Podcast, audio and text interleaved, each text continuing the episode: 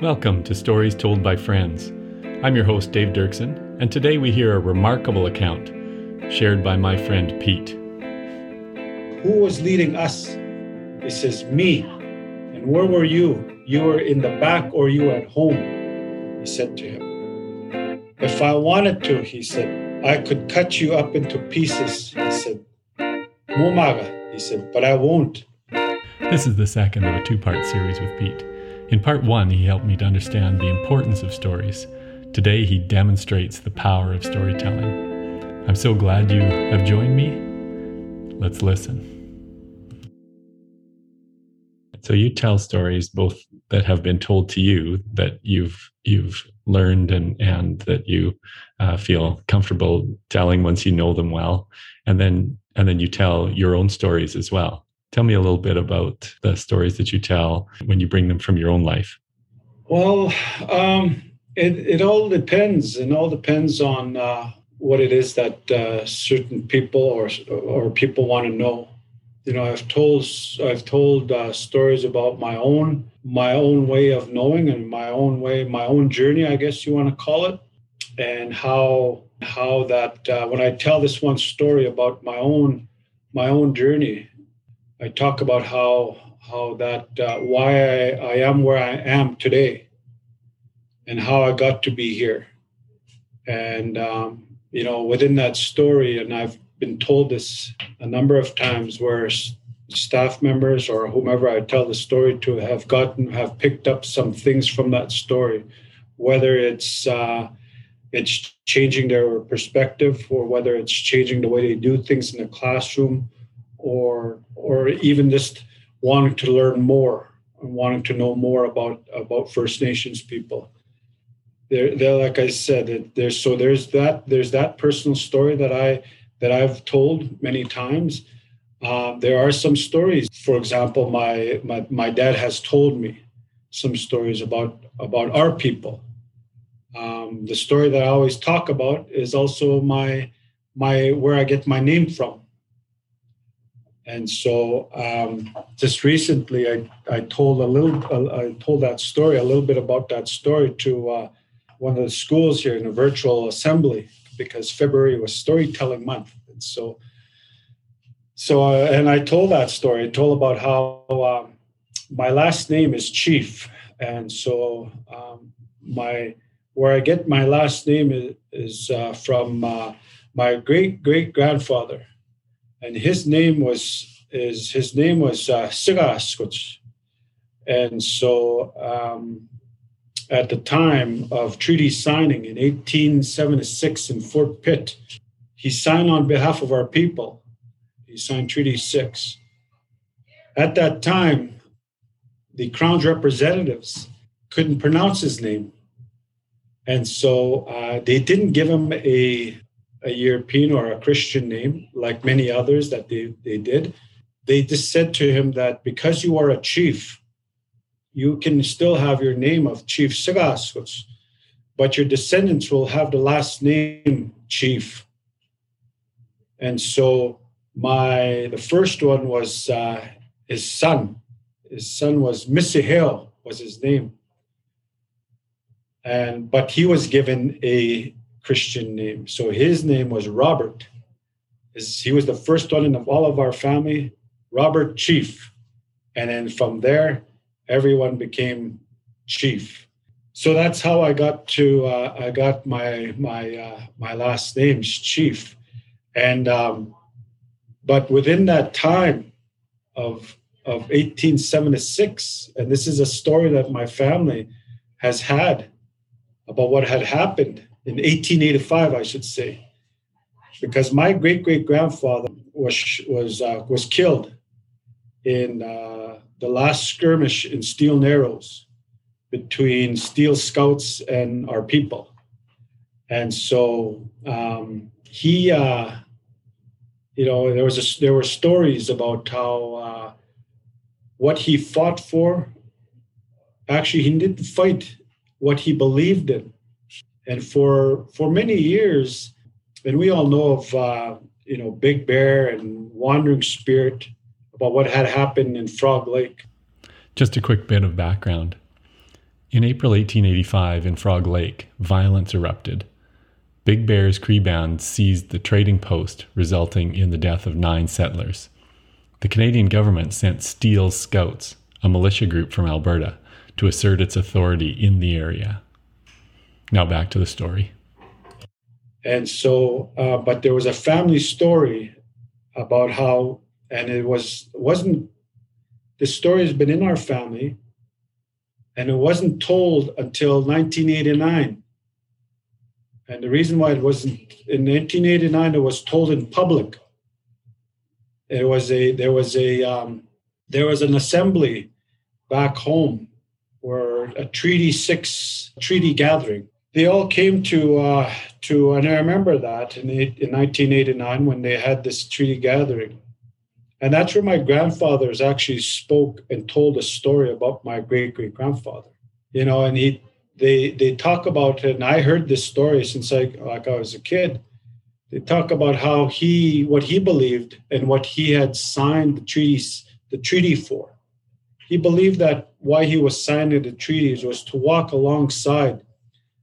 He says to walk alongside with our brother and sisters. And so that's what he had believed that he was signing. But what happened in Frog Lake he was opposed to that. He was opposed to it. And it wasn't until the book Loyal Till Death. I'm not sure if you know that book. There's a book that was uh, released about uh, by Bill Waiser and Stonechild. Yeah, Loyal Till Death. So that in that book, our my great great grandfather's story is in there now. Was that was the first time it actually been written, where he was opposed to what was happening and so the story that uh, I'll just briefly tell you the story about how that day that day unfolded.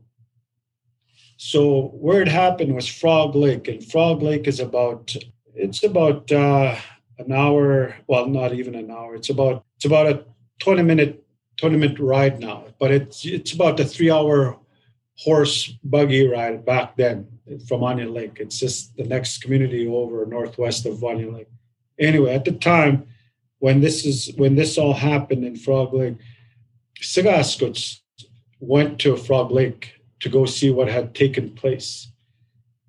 In there, they had a council.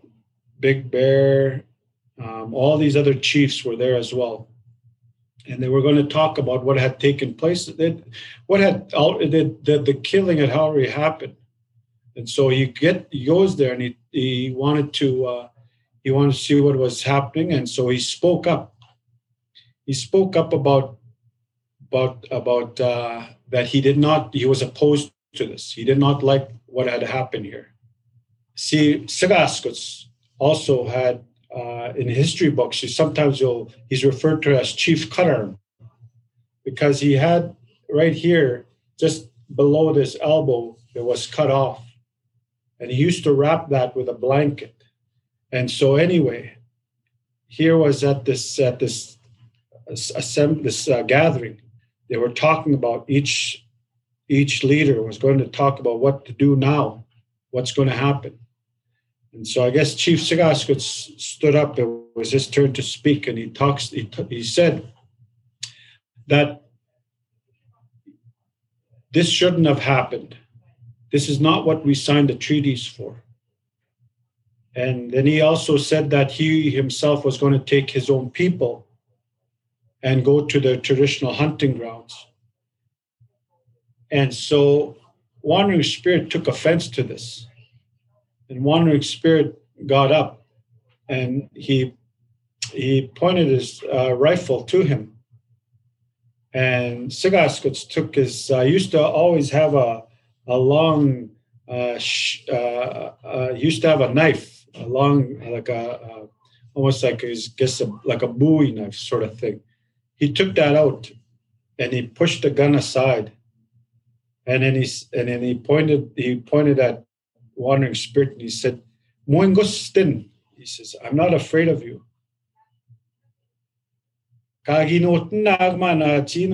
When we went to battle with the Blackfoots, where were you?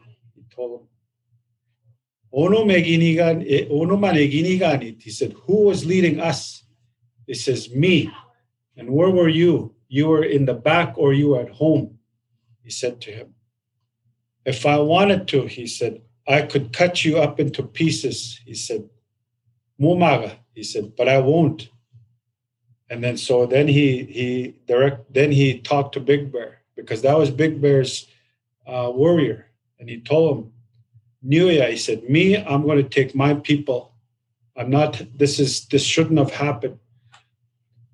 The the crown's army, they're going to come. Smagan dog. He says the, the the the police, the army are going to come, and they're not going to ask us questions for what has happened here, he said. And so, um, you know, um, so one, and then so that's when, um, and that in that meeting, it was told that, uh, we knew the story, that Wandering Spirit took offense to what Sagaskut's did in front of everyone. And so um, he told him that, you know, um, I don't like it that you you're you're offending me you know, for what I did here. And so, you know, it's uh and and the rest, you know, as as as as they were given chase, what happened was Sigaskuts went back to um, Onion Lake, back to our community. And because the next thing that was supposed to happen was Wandering Spirit and their warriors were supposed to come to Onion Lake and do the same in that community. They were going to do, you know, they were the farming instructor, the Indian agent, and all them. They were going to do the same thing what they did in Frog Lake. But uh, came back and uh, escorted the family of the farming instructor of George Mann and that family to safety to Fort Pitt. And so they were spared. I remember uh, meeting uh, the descendants of George Mann. In fact, their family still farms uh, not too far from us. And uh, the gentleman that I met uh, talks about how um, how he used to know that his descendants, his family, were spared by friendly Indians. He says, and I said, yeah, it was actually written in history as as like that. I said, but you know those those friendly Indians were was us. I said, that's my family. I said, my great great grandfather was the one, and he couldn't believe it. And so that's when he wanted to know more about the stories about uh, how they were spared and what had happened during that whole 1885. And so, um, but yeah, unfortunately, my great great grandfather and didn't like this whole story that I'm telling, I'm kind of cutting it short, but they ended up uh, being chased up into Steele Narrows.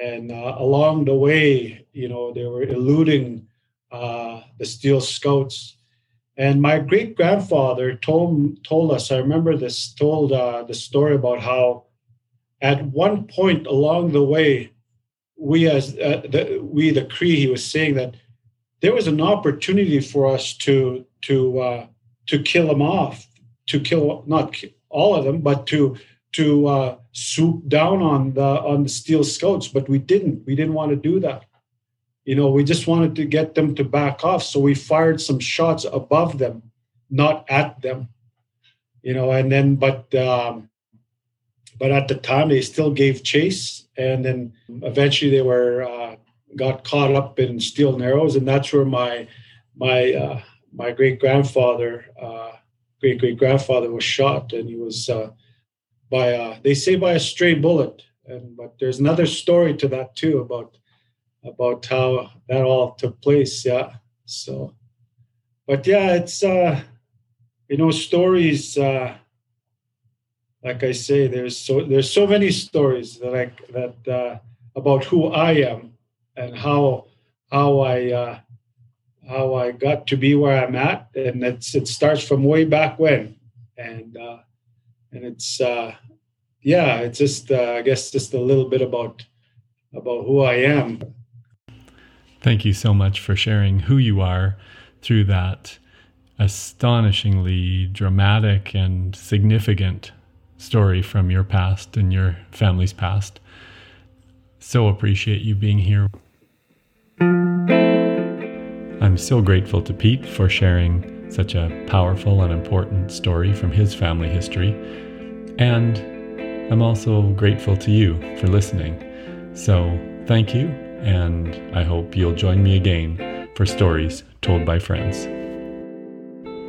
Hey, if you have questions or want to comment on what you've heard, feel free to send me your responses. Our email is stories told by friends, all one word, at gmail.com. Or you can leave a voice message on our old answering machine at 306 665 3101. Please include your name and where you're from, and we might use your responses on the show.